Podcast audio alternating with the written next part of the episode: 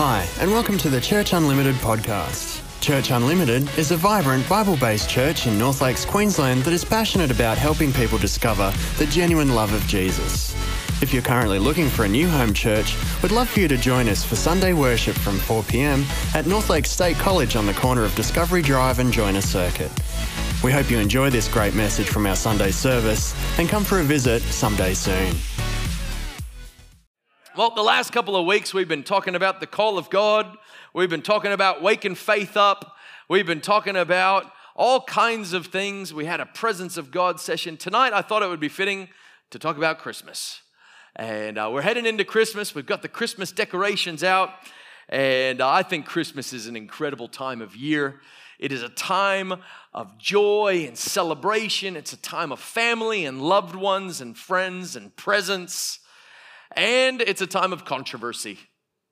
Christmas is quite controversial, not just on the secular side of things, even on the Christian side of things. Christmas is quite controversial. On one hand, you have atheists who find it appalling that we would celebrate a so-called birth of a savior that they don't actually need saving from. Why would you do that? They do love the public holiday, even though they haven't sent me a Christmas card saying thank you. As a result, they've rejigged the whole thing to be about some fat guy in a red suit, reindeer, snow everywhere in December, because that's a fantasy, and strategically placed retail marketing to capitalize on those ignorant Christians. Further, we don't say Merry Christmas anymore, we say Happy Holidays. It's not just the atheists who've created controversy around Christmas. Many Christians have joined in the drama as well. Last Christmas, I was asked by a Christian in our church, "Why do we celebrate Christmas anyway?" I looked at her seriously, and then she proceeded to say, "It's a pagan holiday. Further, there is nowhere in the Bible that tells us that we should celebrate Jesus' birthday. Plus, Jesus was not born on the twenty-fifth of December. We have no idea when his birthday actually was." I was like, okay. I guess nothing has really changed. Christmas has always been controversial. From the first Christmas, the coming of Christ over two thousand years ago, we had a very insecure king, King Herod.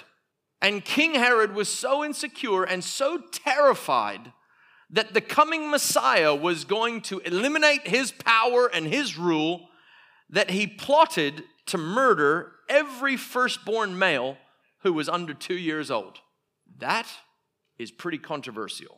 When I think about this question, why do we celebrate Christmas? Personally, I find it ridiculous on many levels. But I wanted to spend some time today looking a little bit deeper in why we celebrate Christmas, because I believe it is important for us to know why we believe what we believe. Further, it's important to know why we do what we do and why we celebrate what we celebrate. So why do we celebrate Christmas? Is it because it's tradition? You know, we love the nostalgia, and it's what we've done always before. Maybe we do it because it's a pagan holiday, and we have truly conformed to the pattern of this world. Maybe it's because of Santa. We would actually rather worship the big guy, and he's become our new savior. Why do we, why do we celebrate Christmas? Maybe we celebrate Christmas because of the North Pole. We're desperately longing to be somewhere other than Australia at this time of year. I know why we celebrate Christmas. It's because of the elves, because they're super weird and yet interesting. How do they make all those toys? I don't know why you celebrate Christmas, but I know why I celebrate Christmas. And at the Hensley family, we very much celebrate Christmas. For me, the answer is simple. We celebrate Christmas for the same reason that we celebrate anybody else's birthday, to honor and celebrate the fact that they have come into our lives, to give them a special day of honor. I celebrate Paula's birthday because she is the most significant person that has ever come into my life. And if I don't, it won't go well. My life changed significantly when Paula came into it. I am not the same person that I used to be. She has changed everything in my life. I am such a better person and a better man having had Paula come into my life. And I love celebrating her birthday. I plot and scheme the present that I'm going to give her. And I can't wait. I can't buy it until the day before because I will give it to her two weeks or three weeks early. If I, I just can't wait to give it to her. She knows that's true. I love celebrating Paula's birthday. I love celebrating my children's birthdays. We just had Judah's birthday. He's twelve. He's a preteen going into high school next year. And we love showering gifts on our children. We celebrate birthdays to honor and make people feel special for coming into our lives and blessing us. This is why we celebrate Christmas. Christmas is a two-part word. It's made up of the word Christ and Mass. Christ is pretty easy to understand. It means Jesus or Messiah. But Mass is a different word. It means the celebration of. And this celebration is done through liturgy or formal worship. In our case, we're not quite as formal, but we do love to celebrate. And so we choose to celebrate Christ. At this time of year, I think it's incredible that we can block. I mean, we celebrate Jesus every Sunday. To be honest with you, every Sunday, every day of the year, three hundred sixty-five days of the year is Christmas, it's Easter, it's communion, it's it's Jesus. Uh, to have a special day is, I don't know, I celebrate Paula most days of the year as well. Some days I don't. That's probably more on me than her. So, all right, what about, not, all right, we you know, we've talked about celebrating Christmas. What about Xmas? In two thousand fifteen, we chose to make Christmas de- decorations, as we do every year in our church. And that year, we decided to change things up a little bit. And in the middle of our stage was the word Xmas. That next Sunday, I had this one lady who had lost her mind. She comes bounding up to me in a huff and said, "My family and I are leaving this church. We're not even going today. We're out. You are just like the rest of the world, taking Christ out of Christmas." I was like, whoa. She didn't even give me a chance to rebut. She was gone. She literally grabbed all of her children by hand and took them out. I was not disappointed.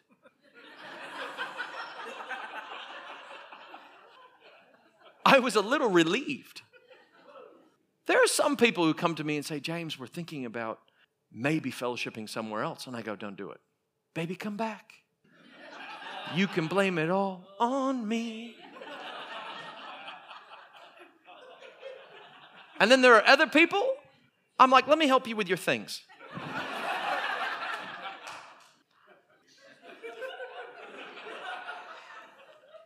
Xmas is not as pagan as you might think.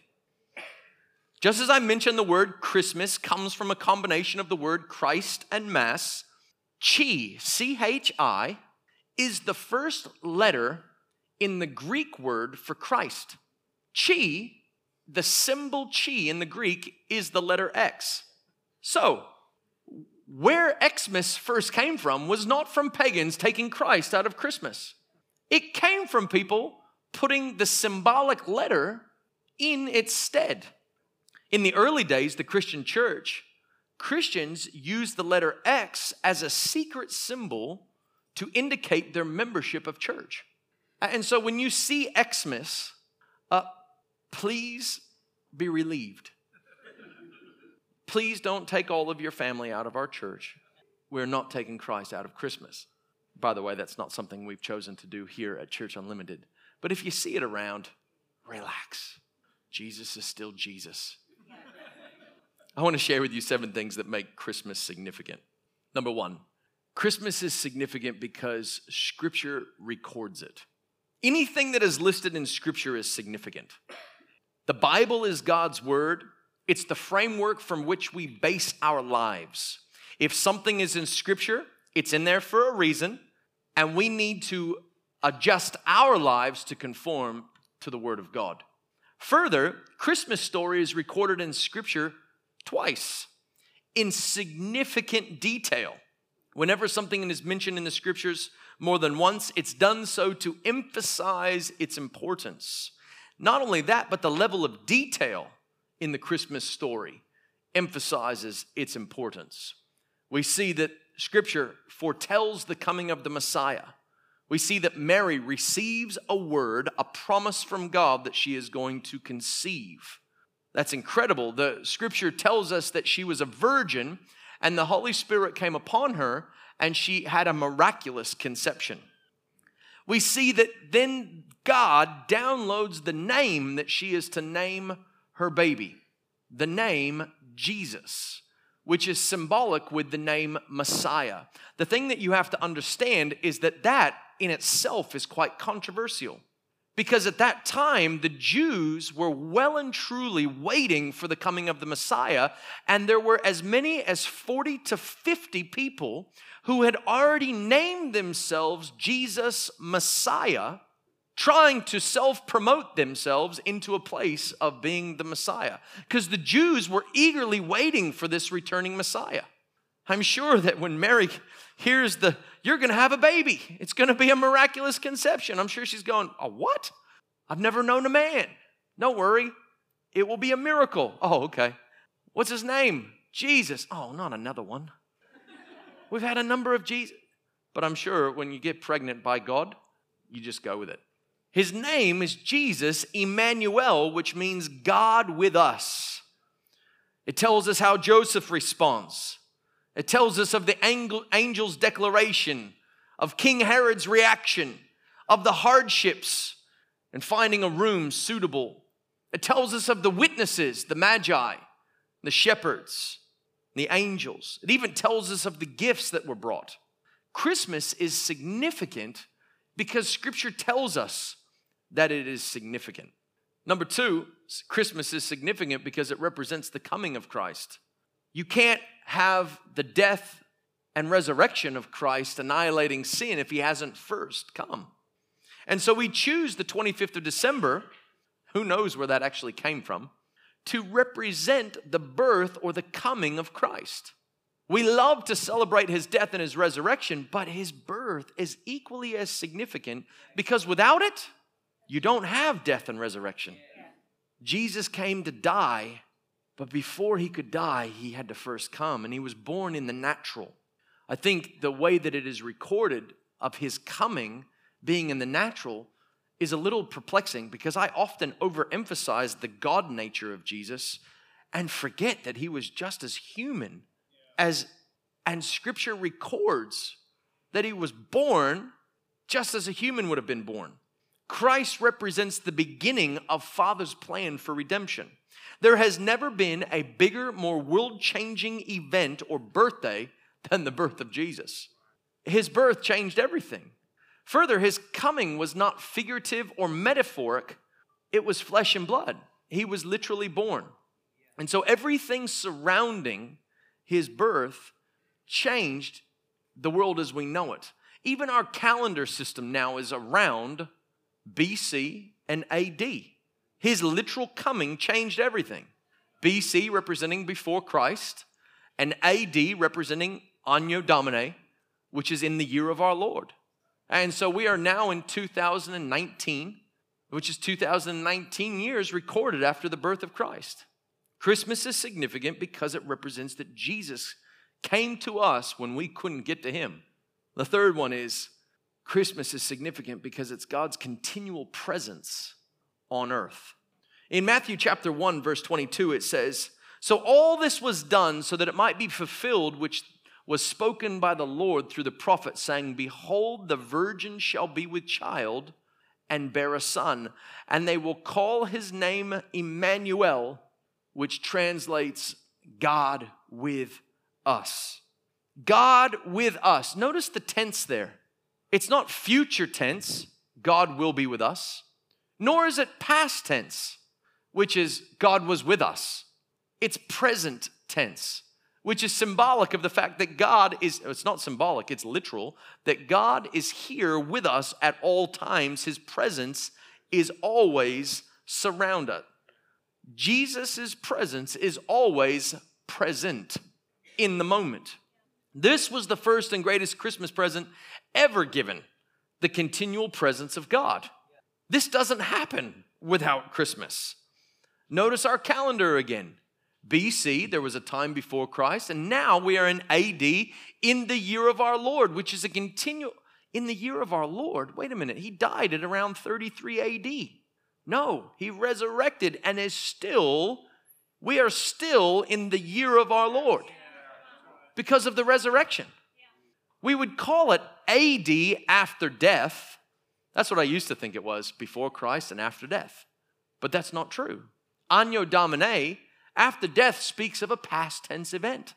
Anno Domini, which says in the year of our Lord, is continually reiterating that we are in the presence of God. And so the very first Christmas was the, and, and the releasing of his presence on earth. That's another major reason that Christmas is so significant. Number four, we see the coming of joy.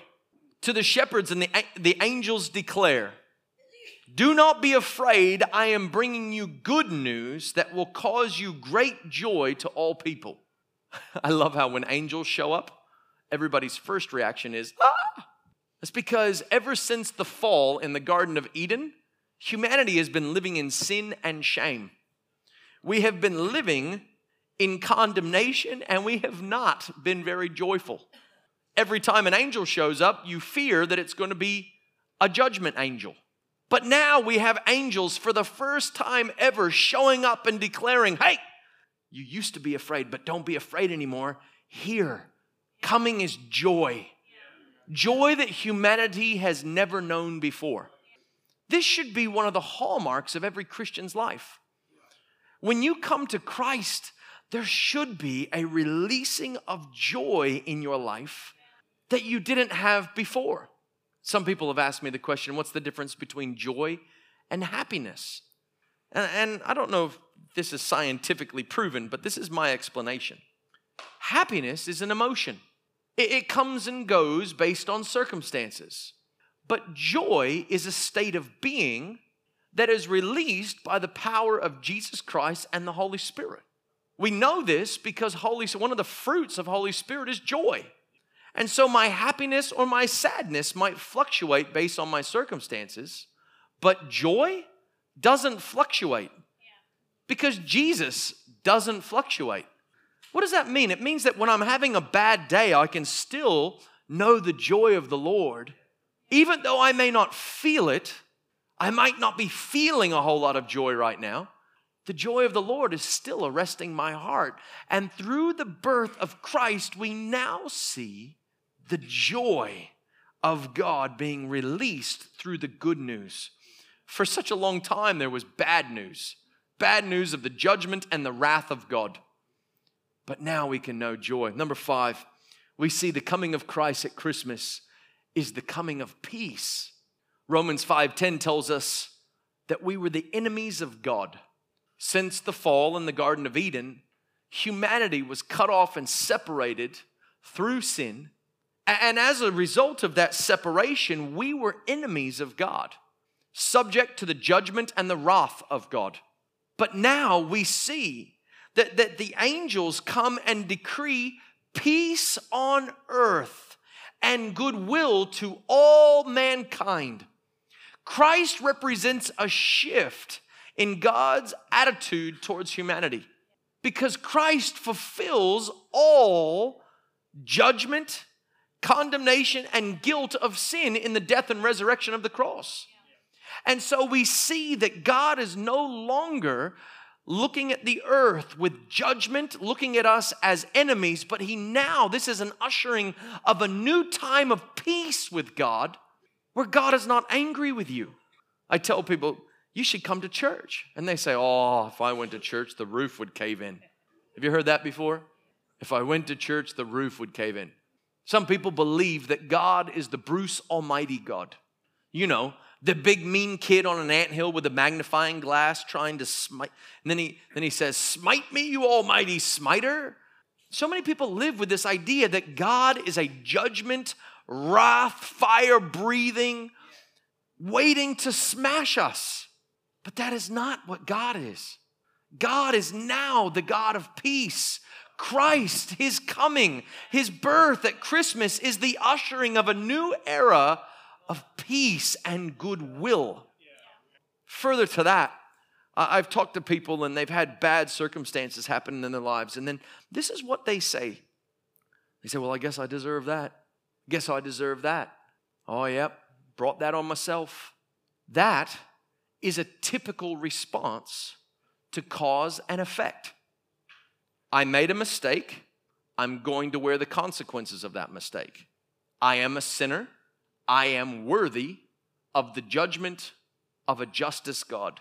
But that's not how God works with us anymore.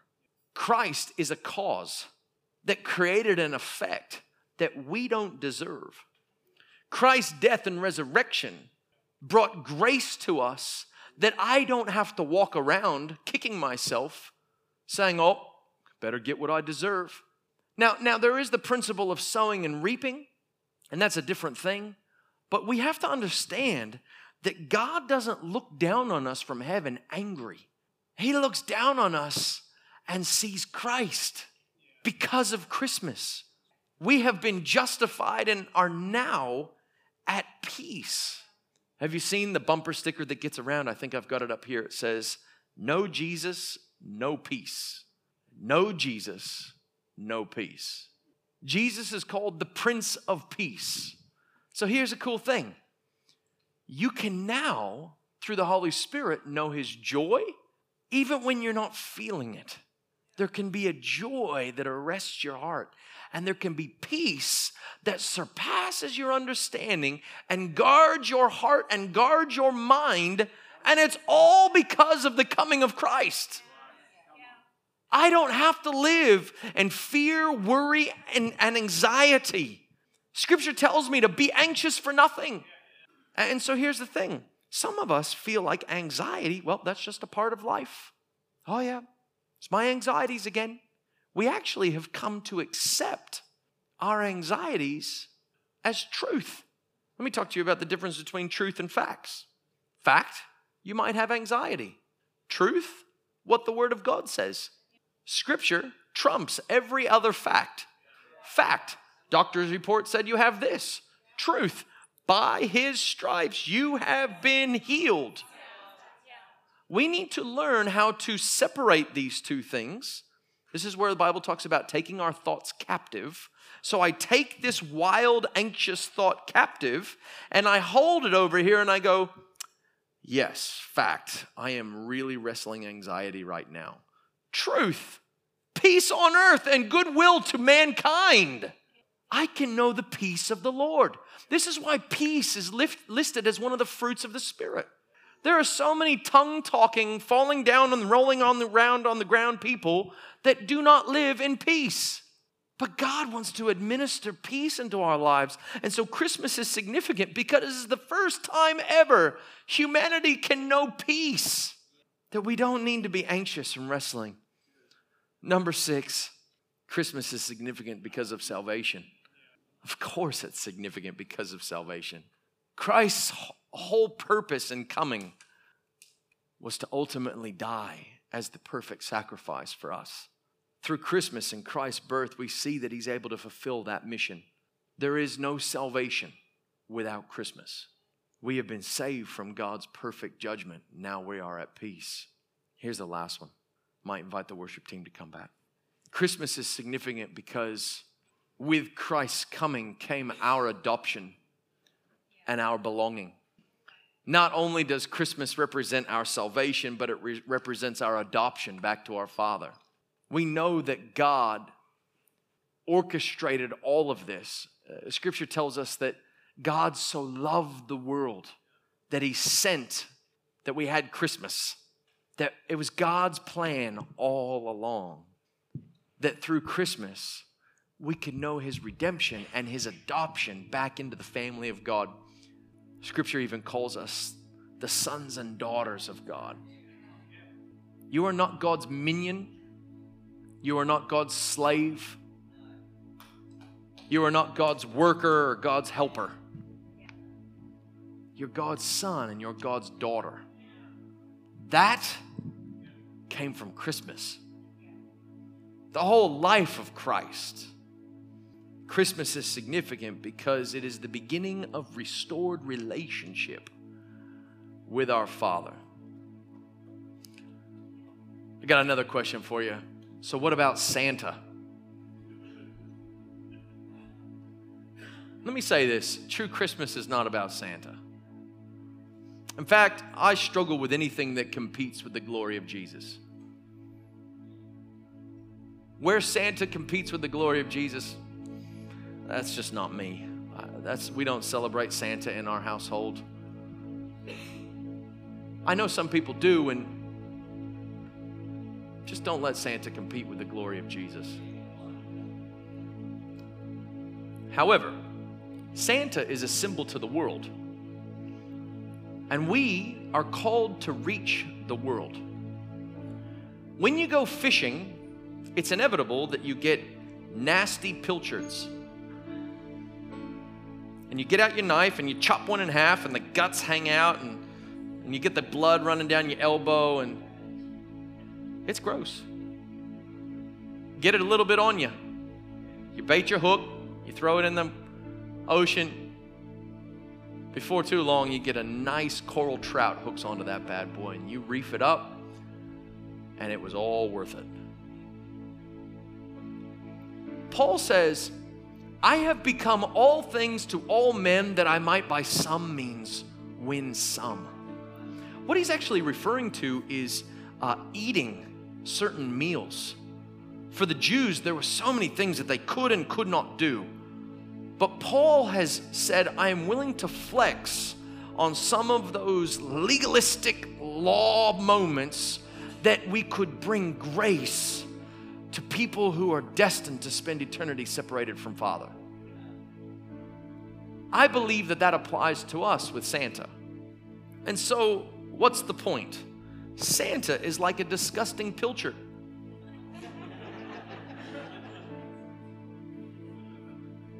Don't really like him. I don't go fishing to play with pilchards. That's what my kids do. They, my kids love playing with them. They're gross. No, I'm just going to bait my hook, and we're going to go fishing for people. Christ calls us to be fishers of men. And so let me say this about Santa. I think it's also a bad thing when the church takes a high and mighty judgmental position towards people on Santa. Because how can I expect you to subscribe to my moral code or my spiritual code when you don't know my Savior?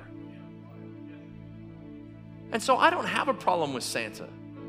I have a problem with the devil. Santa is not the devil. Santa is an imaginary character that people created to somehow justify, we don't believe in Jesus. So our issue is not with Santa. So be careful that you don't go hard on people. Because the world is crying out for the truth, and we need to be ready. What about presents? Of course, presents. Of course. If you've ever read the Love Languages book, I am words of affirmation and gifts. So when I get down from this, I expect a good job and I expect a Christmas present. My shoulder will be waiting. Of course, presents. Christmas and presents go together like peas and carrots. They just go together. Father was the first gift giver at Christmas. He gave us Jesus. He gave us His presence. He gave us His joy. He gave us His peace. He gave it. Further, the Magi come to Jesus, and they didn't come empty-handed. They came with gold, frankincense, and myrrh. I guess the guy who, who uh, brought myrrh was probably looking at the other two going, I thought we had a spending limit. We agreed on fifty bucks. You brought frankincense, you brought gold, and I went to the dollar store and got some myrrh. He didn't get the memo. Of course we do presents at Christmas. Christmas is the greatest gift of all because God gave us Jesus. It's, Christmas is a holiday that celebrates the generosity of God. It's His love in action. So the question is not, should we celebrate Christmas? The question is, should we celebrate Jesus? That's the question. People respond to that question in three different ways. First, they respond like King Herod. They hate him. Jesus, king of my life? No, thank you. I'm quite happy being king of my own life. I actually don't believe that there is any such thing as atheists. It's kind of a controversial thing to say. When someone says to me, I'm an atheist, I say, no, you're not. You believe in God. You just think you're God. And no one else is going to tell you differently. No, no. For me to have a king means I am not king. And I don't like that. Because I like being the king of my little castle and doing whatever I want to do. And so people respond like Herod because they hate the idea of anything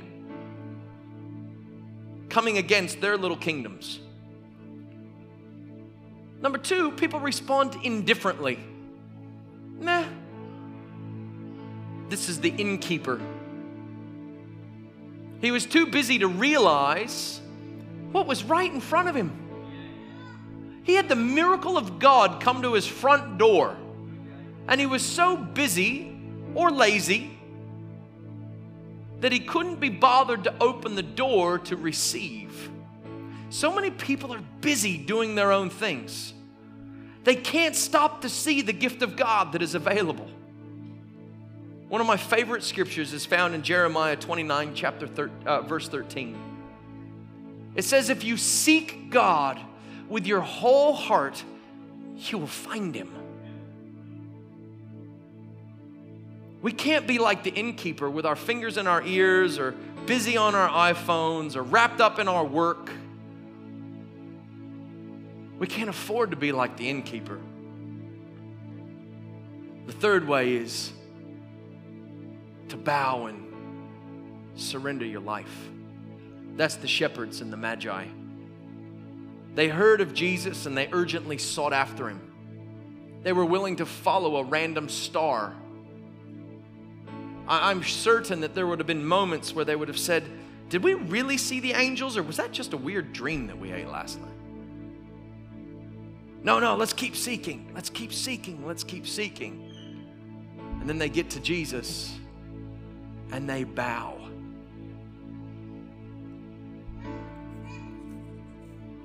I believe that all of us have a response to Christmas.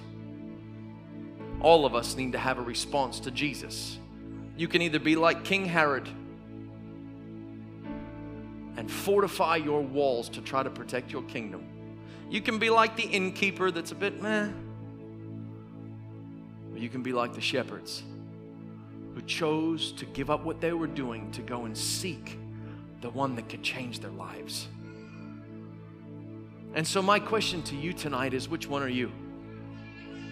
Are you the shepherds at this time of year, at this time of Christmas, that are urgently seeking Jesus?